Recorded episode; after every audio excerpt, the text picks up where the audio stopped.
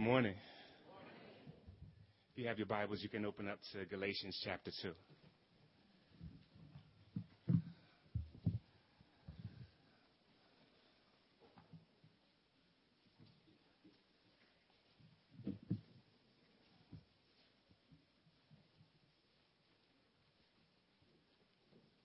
Galatians chapter 2, and I'm going to start at verse 15.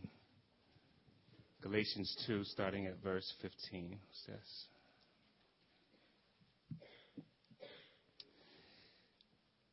This is not the word of man, but the word of God. We ourselves are Jews by birth and not Gentile sinners. Yet we know that a person is not justified by works of the law, but through faith in Jesus Christ. So that we also have believed in Christ Jesus in order to be justified by faith in Christ and not by works of the law, because by works of the law, no one will be justified.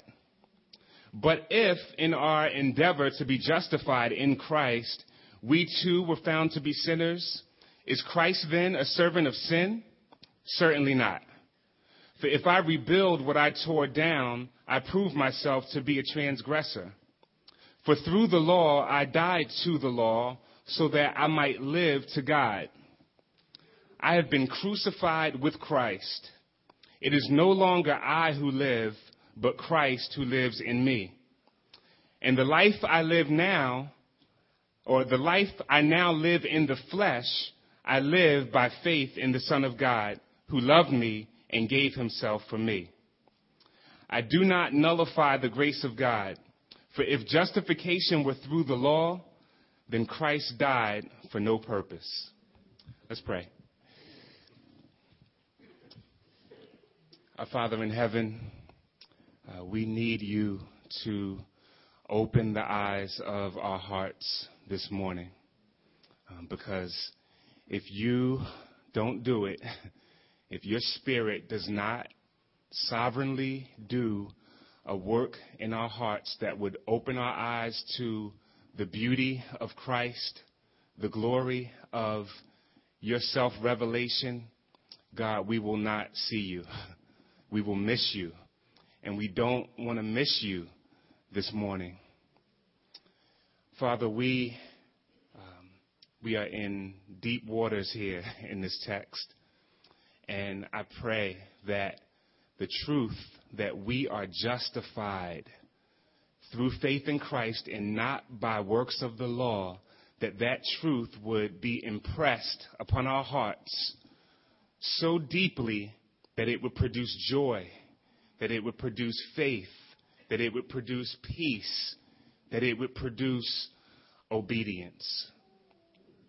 As always, we pray that you would use the Word of God to reveal the Son of God. In Jesus' name we pray. Amen.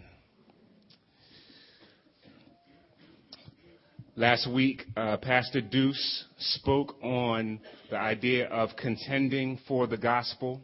Uh, we, he left off at verse 14, um, and uh, in the context for our passage today, um, Paul has confronted Peter, uh, Peter the apostle, because they were up in Antioch and Peter was not acting in accordance with the gospel as it, as it related to how he related to the Gentiles, those who were non-Jews. So Peter had received the revelation of God that this salvation was not only a thing that God was doing in Israel, but um, in Christ, in and through Christ, it was something that was being revealed to the nations, not only Israel, but also Gentiles. Paul, uh, Peter, uh, had a hard time accepting that, and Pastor Deuce went through Acts chapter 10, where uh, Peter had the encounter with Cornelius, and uh, it seems that um, God is doing something uh, bigger than what Peter had imagined. So Peter has this vision um, where all of these uh, forbidden birds or animals had appeared, and God said,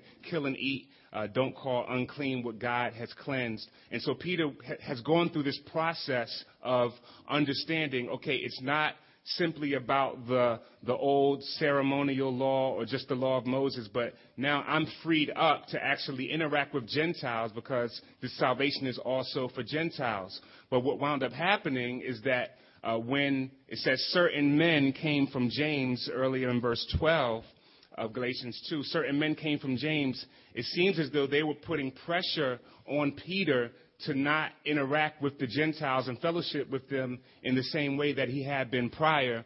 And what Paul did was he confronted Peter on his hypocrisy to his face in front of everybody and said, look, you're not living according to the gospel. We've been, we've been freed from uh, the bondage of having to relate to God uh, by our works, by works of the law. Why are you trying to separate yourself from this group of people when you know what the gospel is about? It's about our freedom in Christ, Jew and Gentile. And so as we enter into this section, what we're getting here is um, some commentators believe that it's the continuation of the argument, um, that continuation of what Paul was saying to Peter. So if you look, uh, the version we're using is the ESV. Uh, the quote, the quotation ends after verse 14. In some versions, the quotation goes all the way up to verse 21. Um, but either way, uh, the point that Paul is making is the same. So whether he's commenting on, on it, looking back and saying, this is what I said, um, or if he's uh, making a comment like, okay, I said that, and, th- and, now let me explain or unpack what I'm talking about. Um, so Paul is continuing in his line of argumentation. Now, in these verses, as Paul is contending for the gospel, he introduces for the very first time in this book the idea of the heart of the gospel, which is the title of this message, the heart of the gospel. And the heart of the gospel is justification by faith. Say that. Justification by faith. Say it. One more time.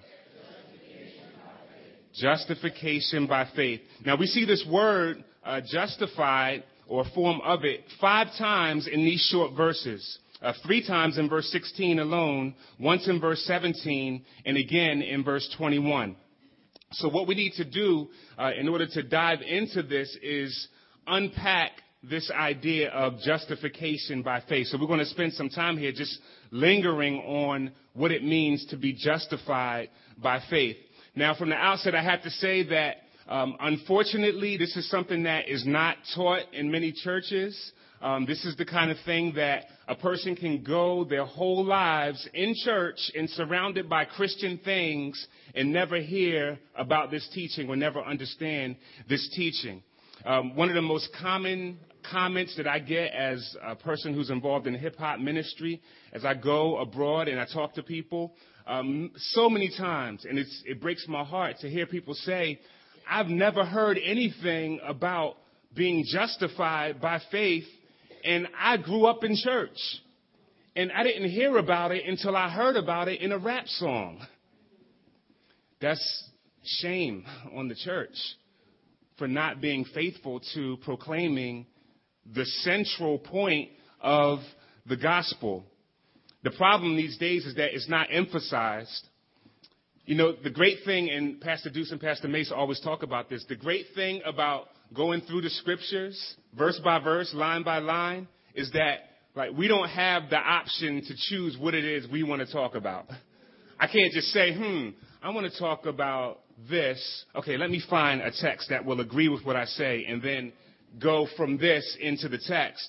But rather, as we're going verse by verse through passages, we're forced to teach whatever the Bible teaches and to emphasize what the Bible emphasizes. So, if the Bible is going to talk about justification by faith, we're going to talk about justification by faith. Amen? Amen. Okay. Justification, it takes us into the realm of the courtroom. It's a legal term. So when you think justification, think court, think courtroom. The first thing you want to think is the judge. Now imagine we're, we're in a courtroom, right? The first person, usually the judge is the last person to walk in, but In our scenario, the judge is the first one to walk in. The judge is God, God Himself. Psalm 7, verse 11 says that God is a righteous judge. Psalm 98, verse 9 says that God will judge the world with righteousness and the peoples with equity. Exodus chapter 34, verse 7 says that God, as judge, will by no means clear the guilty. So the first person to walk into this cosmic courtroom is the judge of the universe, the holy, righteous God who will absolutely judge the world with equity. There won't be any um, shifty balances or scales. God, who sees everything, will judge without partiality. He's the first person that walks in. The second group of people who walk in is the defendants. The defendants in this case, humanity as a whole. It's us. Every single person who has ever lived by virtue of our birth, we enter life walking into the courtroom. okay? Because God has made us, we are accountable to Him.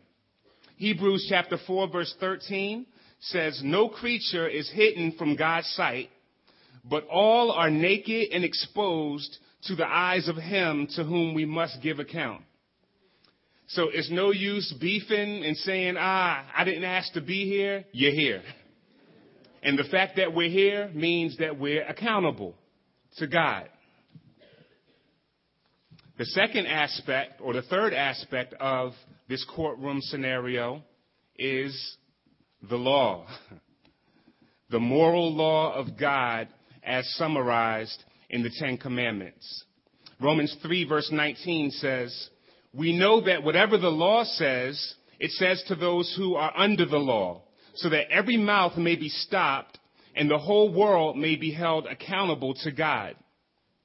Now, uh, one, one, of the uh, one of my favorite podcasts is Way of the Master um, with uh, my man Ray Comfort and Kirk Cameron, um, and they do a great job of in their evangelism in simply presenting what the law is. Um, oftentimes we go straight to the gospel and skip right over the law. Uh, but one, one, of the ways that their um, evangelism presentation looks looks like, they'll simply say, um, "Are you familiar with the Ten Commandments?" Yes. Um, have you ever stolen anything? No matter how small it is? Yes. Have you ever lied before? Yes, everybody lies. Have you ever disobeyed your parents before? Yes. You ever killed anybody? No, never killed anybody. Have you ever been angry enough in your heart to want to kill somebody? Because the Lord says that if you harbor anger in your heart, it's as though you murdered. Yes. Have you ever committed adultery? Adultery, what's that? Oh, you mean like cheating on my husband? I'm not married. No. Or if they are married. No, I haven't done that. Oh, okay. But have you ever lusted after anyone? Because Jesus said that if you look at a woman lustfully, it's as though you committed adultery. Yes. Have you ever wanted something that wasn't yours? Longed after something that wasn't yours? Yes. Have you ever misused the name of God, used the name Jesus or God casually? Yes. And then they'll say, okay, by your own admission, you are a lying, stealing, blaspheming, adulterous murderer. What do you think should happen to you? We're talking about the law. Now, what also gets tricky about the law is that the only kind of law keeping that God will accept is perfect law keeping. So it's not good enough to be able to check off one and say, well, I didn't do that. Because according to James chapter 2 verse 10, anybody who keeps the whole law and fails at just one point of it is guilty of breaking all of it. It's like a link in the chain, right? A chain is only as strong as its weakest link. In other words, you can, if you remove just, if, if you're hanging on a mountainside off a cliff by a chain, it doesn't matter. Like, you can take the smallest chain and take it out, you're going down to the ground. The law. The next aspect of this courtroom scenario is the verdict. And the verdict biblically for humanity is guilty. Romans 3:23 all have sinned and fall short of the glory of God. John chapter 3 verse 19 This is the judgment. The light has come into the world and people love the darkness rather than the light because their deeds are evil. So, according to the word of God, we already come into the world messed up with a bent towards sin, and then we live out that natural bent that we have towards sin every day in our actions, in our thoughts, in our words. The verdict is guilty. And then, in every courtroom scenario, you have to have a sentence after the verdict has been announced. And the sentence for guilty lawbreakers is the wrath of God. The wrath of God. Second Thessalonians chapter 1 verses 8 and 9 it says that Jesus Christ will come in flaming fire inflicting vengeance on those who do not know God and on those who do not obey the gospel of the Lord Jesus. They will suffer the punishment of eternal destruction away from the presence of the Lord. So, the sentence that our guilt before God brings is a sentence of eternal condemnation under the full weight of the wrath of God. And so, this is what we're talking about is the biblical dilemma that humanity finds itself in. We, this, this, is a, this is a huge dilemma because we have a judge who is objective, right? He's, he's inflexible. In other words, if the law is broken, the, the judge, as a holy and just judge, must punish. And so the question becomes, as Job put in Job chapter 9, verse 2, and this is the most profound question that we can ask how can a man be in the right before God? How can a man be in the right before God? How can sinners be right before God in a way that is consistent with his holiness and with his righteousness? See, nothing else is going to be able to solve this problem. It's like it's not like God can simply say, you know what? Yes, I'm a judge, but I'm also, I'm also loving. So, you know what? You've broken my law. You've offended me. You've offended my holiness. You've offended my honor. And so, you know what? Just go ahead. I'll just let you go.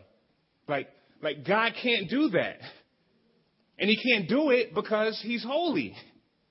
So the question becomes like, like how are we, like how is this dilemma going to be solved?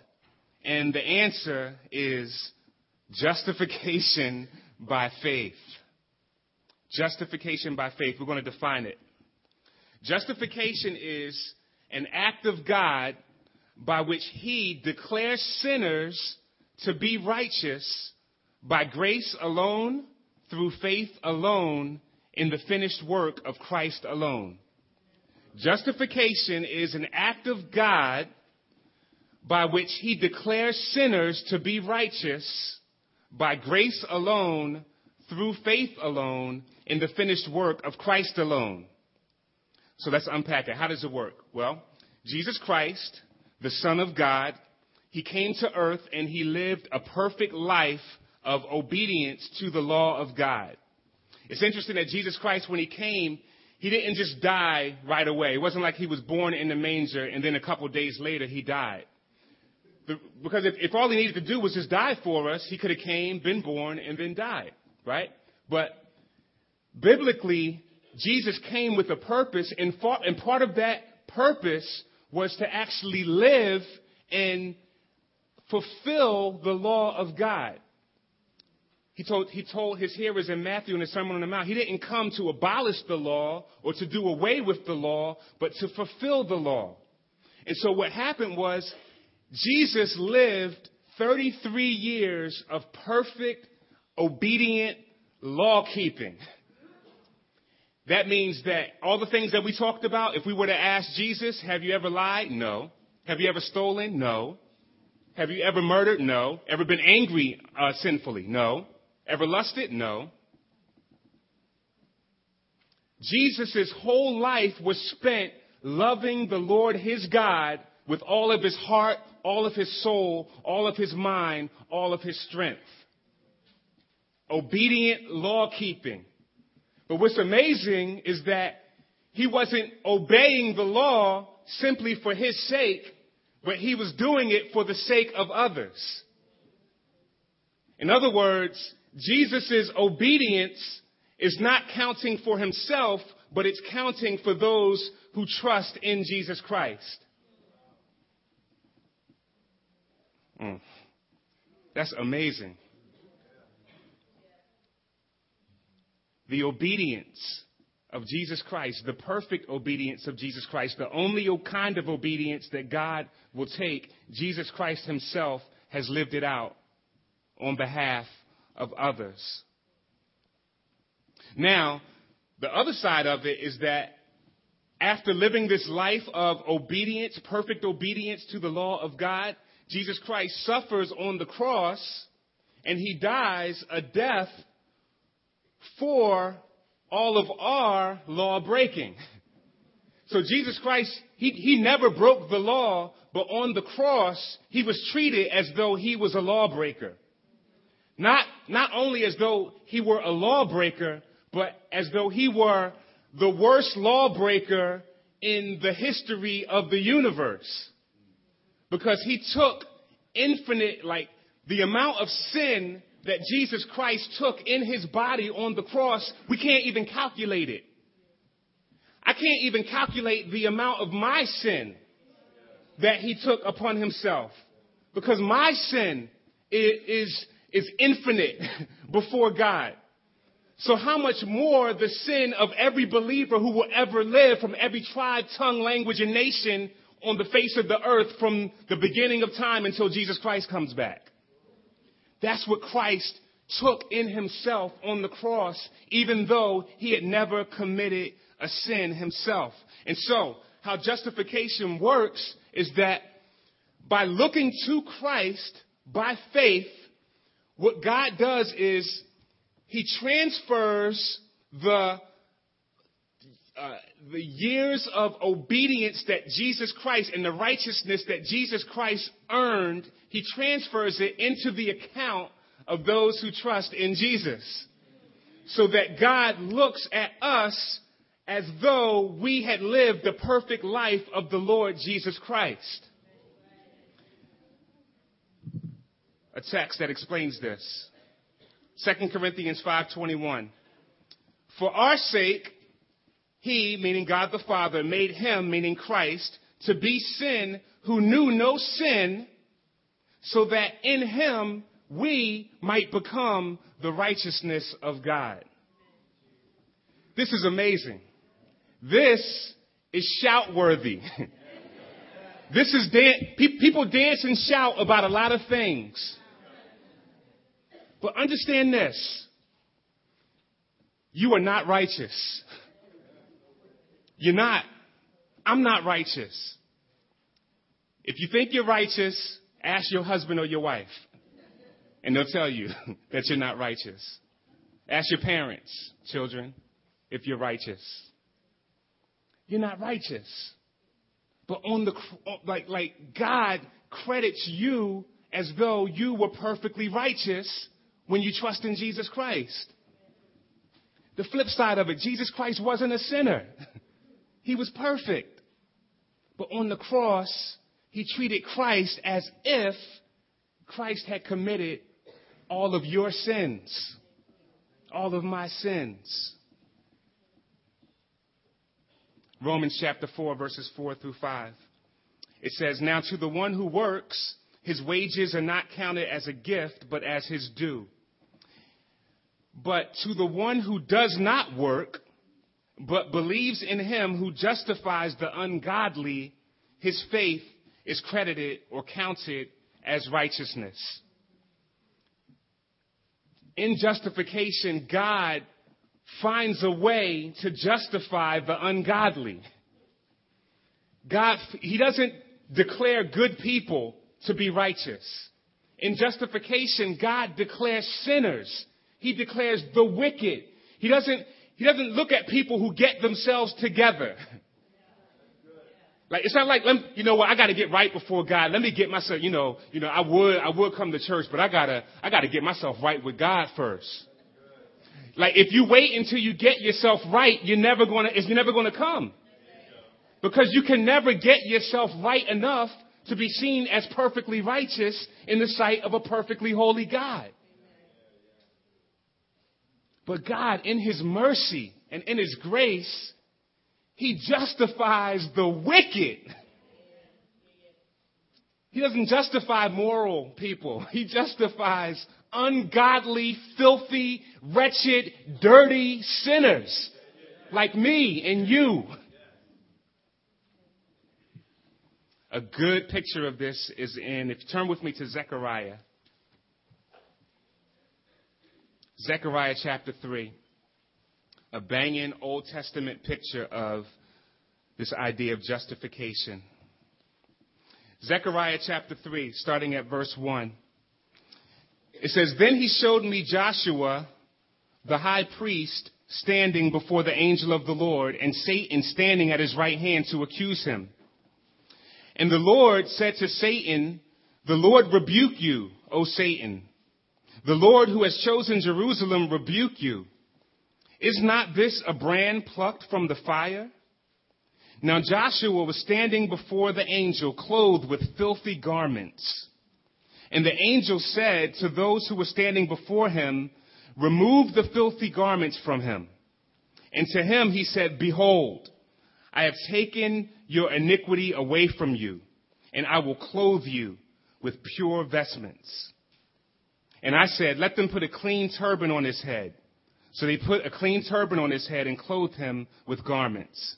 And the angel of the Lord was standing by. So here we have Joshua the high priest, at that time uh, seen as the holiest person in Israel, in this vision, he's standing before God and he's filthy. His clothes are absolutely filthy.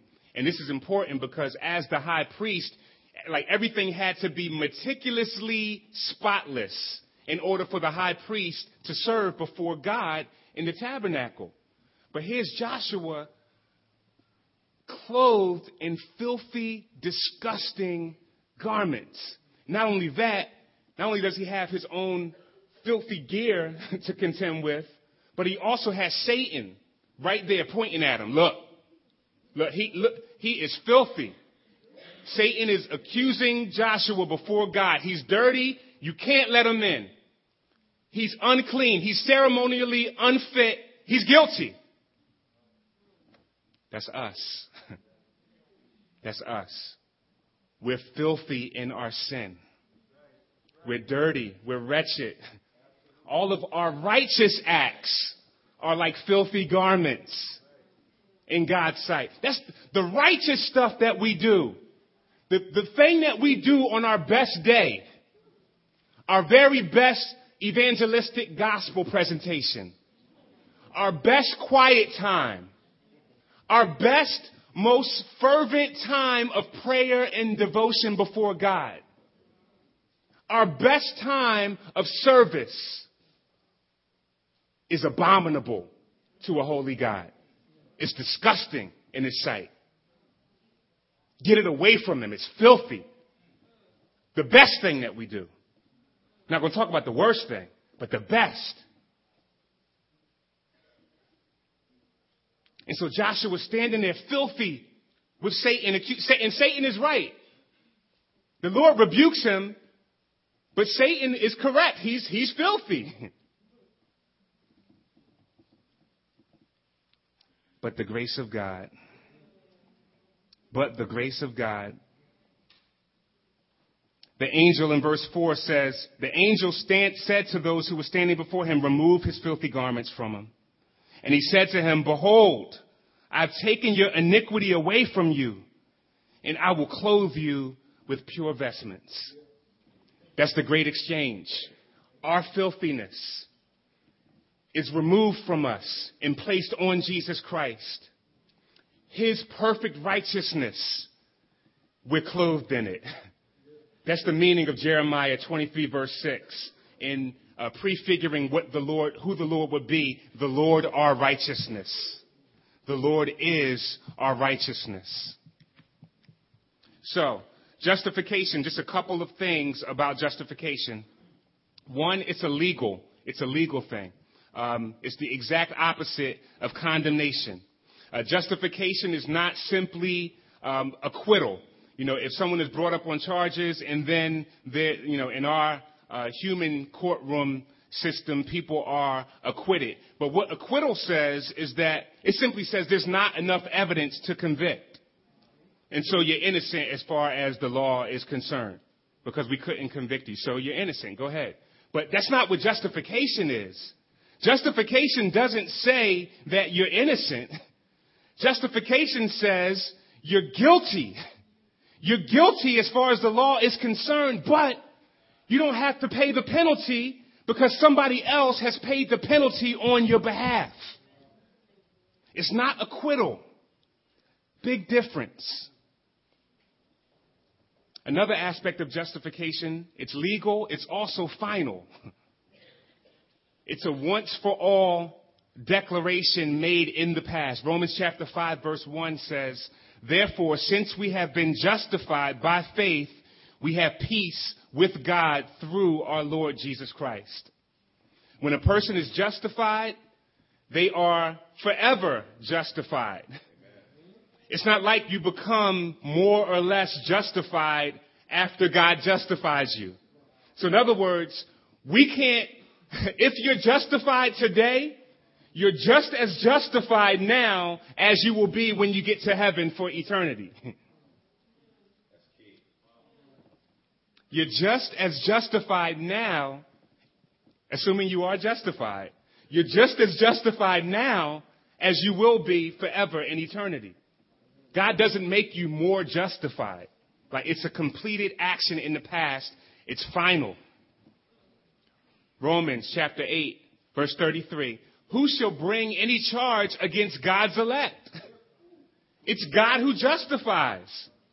Now, like Satan can't accuse or can't condemn the justified Christian, the redeemed believer. Who's going to bring it? Like God has already done everything necessary. God has done the work. It's finished. You're justified. You can't be charged again. You can't be condemned. As far as the law is concerned, like, you're good. You're good to go. There's no earthly, there's no earthly examples for this. Like we, when, when we do First Fridays, we did a theme, the theme was justification a couple months ago, and as the team got together to try to brainstorm, like, okay, what movie can we point to that illustrates justification by faith? Uh, what, what cultural, what painting, what, what cultural icon, what, like what can we use from the culture to display justification? And we couldn't find anything. Like nothing fit. Like this is, this is heavenly. This is a heavenly matter.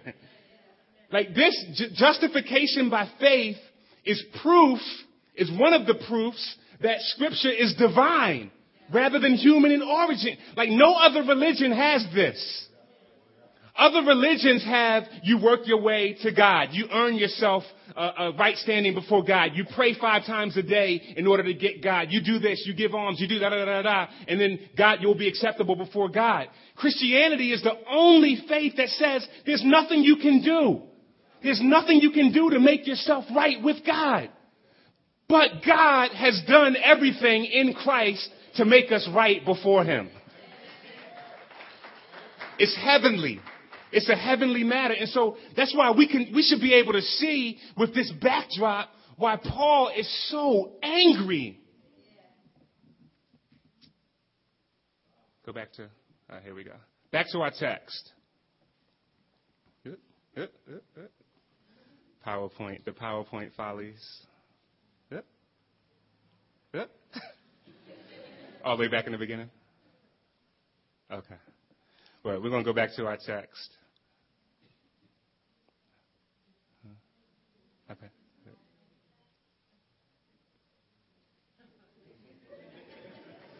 Recap. Is that it? Galatians 2. To the beginning.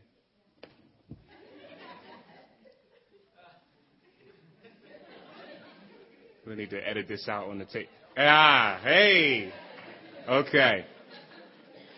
So, so we can see why Paul is so angry here. Like, look at what God has done.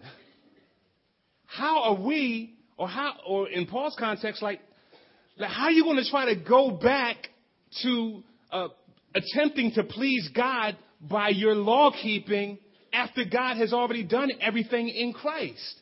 Like it's a slap in the face to try to add anything to the work of Christ.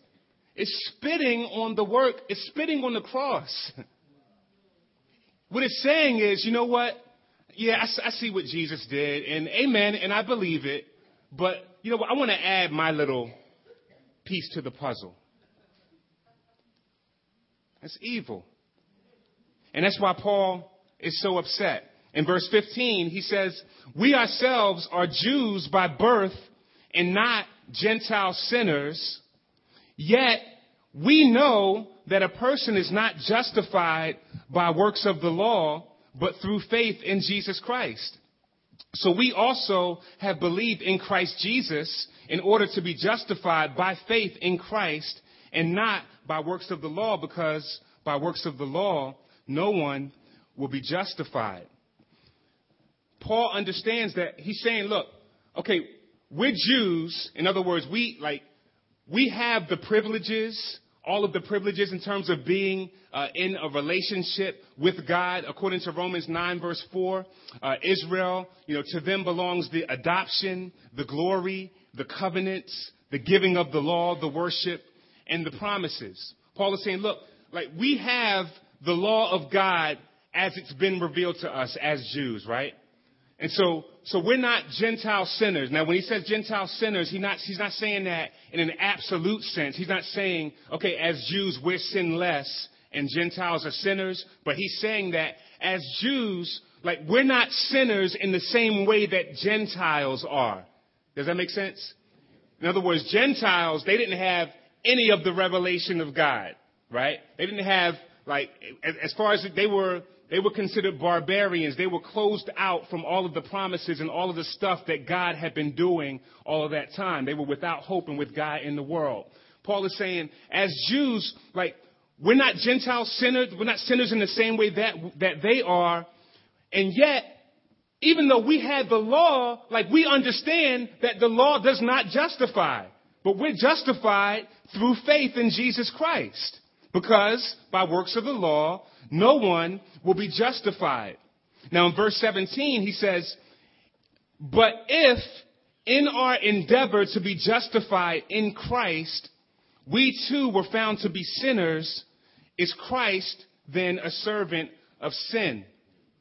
In other words, Paul is saying, in clinging to Christ by faith, what we're doing is we're laying aside the law as a means of gaining a right standing before God, right? And so, like, we're falling back from using the law, whether it be the ceremonial law, the dietary laws, um, the the uh, the civil law. Like we're we're falling back from that. Like we're not using that as a way of gaining any credit before God. Okay. Now, like, if we do that, does that mean that Jesus Christ is a servant of sin or that he, he promotes sin? Because uh, I believe that's what the Judaizers were accusing Paul of. He's saying, Paul, like, you, you or, or Peter, like, you're, you're trying to get you're trying to get a, how can I put this? Because this is a tough passage, and I want to try to word it in a way that makes sense.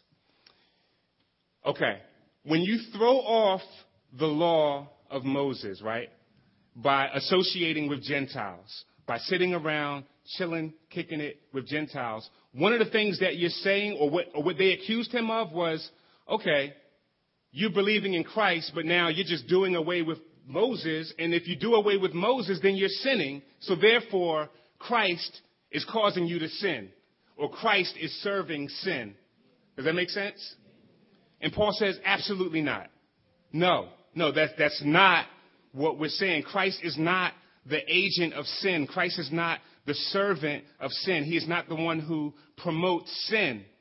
And so he continues, or he supports this argument in the next verse, verse 18. For if I rebuild what I tore down, I prove myself to be a transgressor. What is it that Paul is talking? What he's talking about when he says, "If I rebuild what I tore down"? It's pointing us back to this idea of the Mosaic law as a way of being right before God. So what did Paul tear down in these previous verses in his argument? Well, he tore down the idea that we're saved by works of the law, right? So Paul is saying, look, if, if I try to build back up or put back in place, uh, the law as a means of making myself right with God, then I'm in sin by doing that because God has abolished that and it's a new thing um, in, in a sense of not like it's always been by faith, but um, it's new in terms of the revelation of it. Like this is happening through Christ, so it's not about like. So if I if I try to bring up the law again as a way of making ourselves like like no, I'm I'm I'm, I'm in sin then. So what did he tear down? He tore down the legalistic misuse of the law. The legalistic misuse of the law. The law was never intended to save. the law was always intended to show how far short we fall of fulfilling it so that we would look at it and say, oh, I can't do that. So I need a savior. I'm going to cling to Christ by faith and not to my law keeping. Paul is tearing down the legalistic misuse of the law. In verse 19, he says, For through the law I died to the law so that I might live to God. So I'm taking, Paul is saying, I'm taking the very thing that would have condemned me and through faith in Christ, like Christ is the one who takes on the burden of both my law keeping and my law breaking in his life and in his death. And so, so through the law, like, like I'm, I'm done because Christ has taken it. So therefore, as far as the law is concerned, like, like I'm dead. Like the law has no uh, weight on me in terms of being made right before God. We can picture, if we could picture the law like a spinning guillotine that's hanging over top of everybody's head, right? And it's ready to fall down and chop our eternal heads off for disobeying it, the moment we disobey it. Well, Paul is saying, look, Christ has gotten under the guillotine and he's taken it. So therefore, the guillotine is no longer over my head. As far as the law is concerned, like, like I'm good. And so now I'm free to live to God. I don't have to live like I don't like I don't have to be caught up with the P's and Q's of the law. Wait, did I do this? Did I do that? I didn't do that. I did this. I did it. Like like no, like because Christ has did this, did this, did this, did this, and didn't do this, didn't do this, da da da da, da on my behalf, and so therefore, like I don't have to do this. Like I'm just free to look to God and to live to Him in a new way by the Spirit. And that takes us right into verse 20. I have been crucified with Christ. It is no longer I who live, but Christ who lives in me. And the life I now live in the flesh, I live by faith in the Son of God who loved me and gave himself for me. When we see him say that he lives by faith in the Son of God, we should, we should contrast that with by works of the law, right? So the life I live right now, like I'm living by faith in Christ as opposed to living according to the works of the law in order to make myself pleasing in God's sight. I, like, like that, that way of doing things, it never worked. It never saved anybody. And I'm not going to try to start living by it now after the revelation of Christ has come. So, the life I live, I live in the flesh, or the life in the flesh that I live, I live by faith in Christ who loved me and gave himself for me. In verse 21, he says, I do not nullify the grace of God, for if righteousness were through the law, then Christ died for no purpose. Okay, now we got to go all the way back. Romans chapter 11, verse 6. Romans 11:6 says, "If it is by grace, it is no longer on the basis of works. Otherwise, grace would no longer be grace. Grace and works are completely opposed to each other. We, like, we can't mingle them. We can't put them together. They're, they're mutually exclusive. One excludes the other. If it's grace, then it's not works. If it's works, then it's not grace. It can't be grace. They don't go together. So, let's talk about the distinction between law and grace as we get ready to close. The law says, I'm attempting to be saved by what I do. Grace says, I'm saved by what Christ has done. The law relies on my performance. Grace relies on Christ's performance. The law says I gotta get right with God by my effort. Grace says God has declared us right through faith in Christ. The law says obey in order to be saved. Grace says I obey because I am saved. Huge distinction. Part of the problem that we have as, um, you know, as Christians um, and people who, who grew up in Christian homes who may not be Christians is that like we can, we can tend to look at this passage and, and think that it doesn't really relate to us, but it totally relates to us. Because anything that we try to do to make ourselves acceptable before God, we've moved from grace under the law category. So my question to you is, today, are you trying to be accepted by God through law? Like, what is the basis upon which you're standing or which you're basing your right standing before God? Back then it was the law of Moses. Today it's good morals, perhaps. Maybe you're banking on the fact that you've always been a pretty good person. That you've never wild out like so and so did. You've never done the big blatant sins. Maybe you're relying on your knowledge of the Word of God. Maybe you're relying on the strength of your prayer life. Whatever it is that you're relying on, if it's not Christ and Christ alone, you're under law. You're in bondage. And God is not going to accept it. Legalism, the bondage of legalism. See, legalism is bondage for a number of reasons. It's bondage because, one, when we're legalistic, we can never really admit how guilty and how filthy we are. Because we're banking our right standing before God on these laws that we've made up. And it's never, it's never the, like, how scrutinizing or how intense the actual law is of God from the Bible, but it's always the, it's usually these cultural things that we replace the law. So, you know, so I don't watch these kinds of movies. So therefore I'm pleasing in God's sight.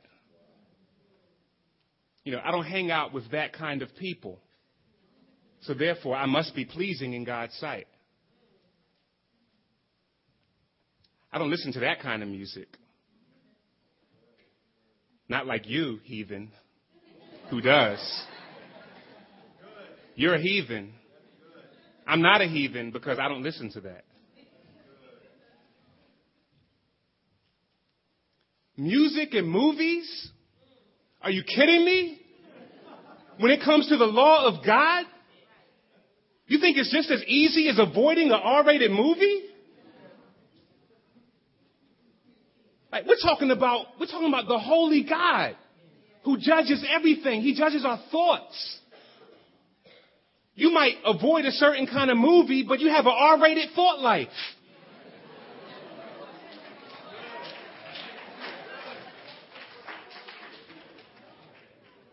You think you're right before God because of the, the kind of music that you choose not to listen to?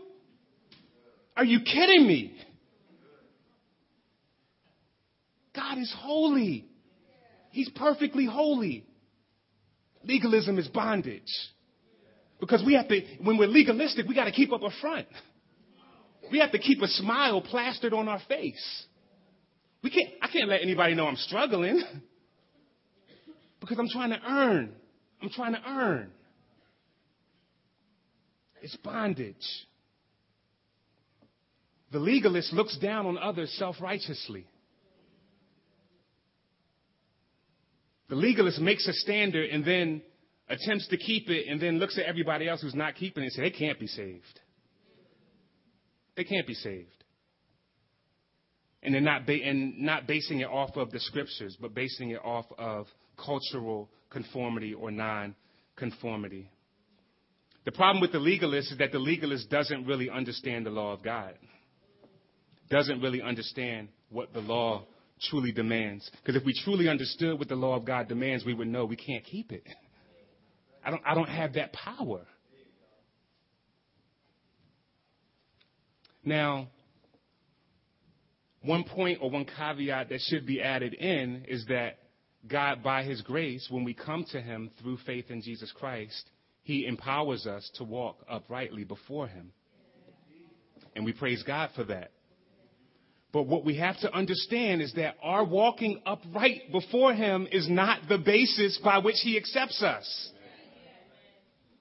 Even though we're called to walk upright before Him. You see the balance? It's a tricky balance. Because on the one extreme, like we'll, we'll say, saved by grace alone, through faith alone. Amen. Amen. Hallelujah. And then let me wild out and I can wild out because I'm saved by grace through faith and I can live any kind of way I want to. I can live like the devil. Hallelujah. Like Christians don't even talk like that. That's not even how Christians should talk. But then the flip side of it is if you're not holy, by the way that the culture or by the way that I'm, through my legalistic eyes, is judging holy, then, nah, like you're, you're a heathen. you're not in the right standing with God. So we want to, like, we want to walk that fine line of I'm saved by grace through faith in Christ, and because I'm saved by grace through faith in Christ, I'm now endeavoring to walk uprightly before God, not in a way that would save me, but in a way that would demonstrate that I'm saved. That's Christianity. That's what Paul is calling us to. He's calling us to the freedom of grace. The freedom of grace. How freeing is it to know that God is not up in heaven grading us on our performance. Because Christ has performed it. Paul understood this, and as I close, let's turn to Philippians chapter 3, and I'll read this before we close. Philippians chapter 3.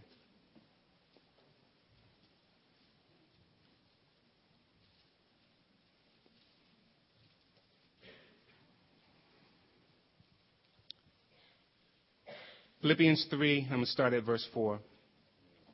The Apostle Paul says, If anyone else thinks he has reason for confidence in the flesh, I have more. circumcised on the eighth day, of the people of Israel, of the tribe of, Gen- of Benjamin, a Hebrew of Hebrews. As to the law, a Pharisee. As to zeal, a persecutor of the church. As to righteousness under the law, blameless.